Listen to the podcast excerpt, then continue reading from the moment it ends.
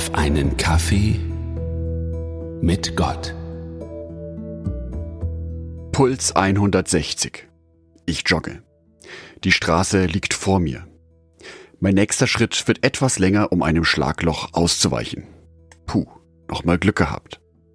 Mein Blick geht auf die Straße, die vor mir liegt. Etwa zwei, drei Meter vor mir. Ich laufe. Ich spüre, wie meine Lunge arbeitet, wie mein Herz arbeitet und war da ein Zwicken in der linken Wade? Ich laufe weiter. Nach einer Weile lasse ich die Häuser hinter mir und jogge durchs Knoblauchsland. Links von mir Lauchfelder, rechts von mir Kartoffelfelder. Ich nehme sie zunächst nur aus den Augenwinkeln wahr, dann erlaube ich mir, meinen Blick Richtung Himmel zu lenken. Und wow, ist das fantastisch. Der Sonnenaufgang. Ich sehe, wie die Sonne über den Feldern aufgeht. Ihre wärmenden Strahlen erreichen mich jetzt wirklich, bescheinen die Felder zu meiner linken und meiner rechten. Nebel liegt noch auf den Feldern und wird mystisch von der Sonne angestrahlt. Gott ist wirklich groß und wunder, wunderbar. Seine Schöpfung ist wunderschön. Dies konnte ich aber erst merken, als ich den Blick von der Straße wegnahm und meinen Blick Richtung Himmel lenkte. Während ich weiterlaufe, denke ich über dieses Erlebnis nach. Für ein paar Minuten habe ich wirklich vergessen, wie knapp mein Atem ist. Ich habe den Schmerz in meinen Muskeln nicht mehr gespürt. Warum? Weil ich in den Himmel geblickt habe. Weil ich auf Gott geblickt habe. Auch in meinem Alltag bin ich manchmal am Laufen und habe nur den aktuellen Tag vor mir, mit seinen Problemen, auf was ich aufpassen muss, was ich noch zu erledigen habe, welche Rechnungen ich zu begleichen habe, welche Konflikte in meinem Leben bestehen. Das ist ganz schön ermüdend und kann auslaugen. Dann fällt mir eine Bibelstelle ein, die wunderbar in diese Situation passt. 1. Korintherbrief, Kapitel 9, Verse 24 bis 26. Denkt daran, dass alle wie in einem Wettrennen laufen, aber nur einer den Siegespreis bekommt. Lauft so, dass ihr ihn gewinnt. Jeder Athlet übt strenge Selbstdisziplin. Er tut das allerdings, um einen Preis zu erringen, dessen Wert verblassen wird. Wir aber tun es für einen ewigen Preis. So halte ich mir stets das Ziel vor Augen und laufe mit jedem Schritt darauf zu. Ich kämpfe wie ein Boxer, aber nicht wie einer, der ins Leere schlägt.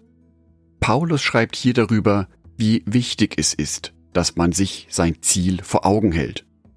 Sei es als Sportler, sei es als Christ.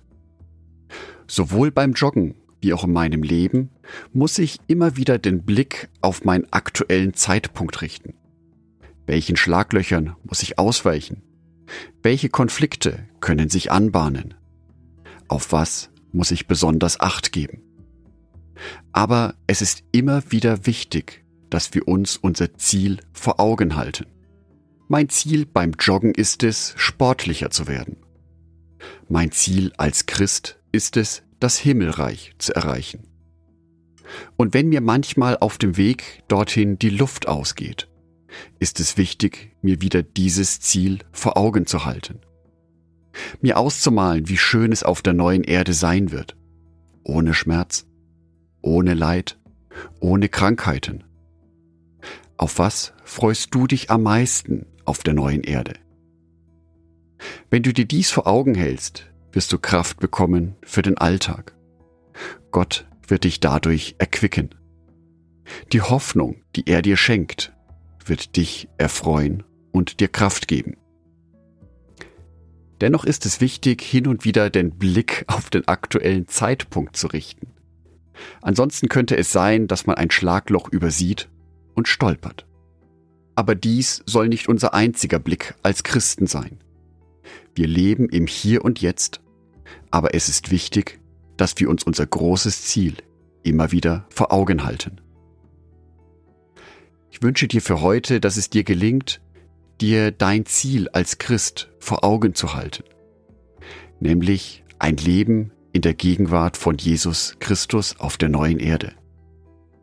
Ich wünsche dir, dass du ein lebendiges Bild davon in deinem Kopf hast, dass dir dieses Bild Kraft für deinen Alltag gibt und dass du so deinen weiteren Lebensweg mit Gott, auch trotz Schlaglöchern, wunderbar gestalten kannst. Angedacht von Jörg Martin Donath.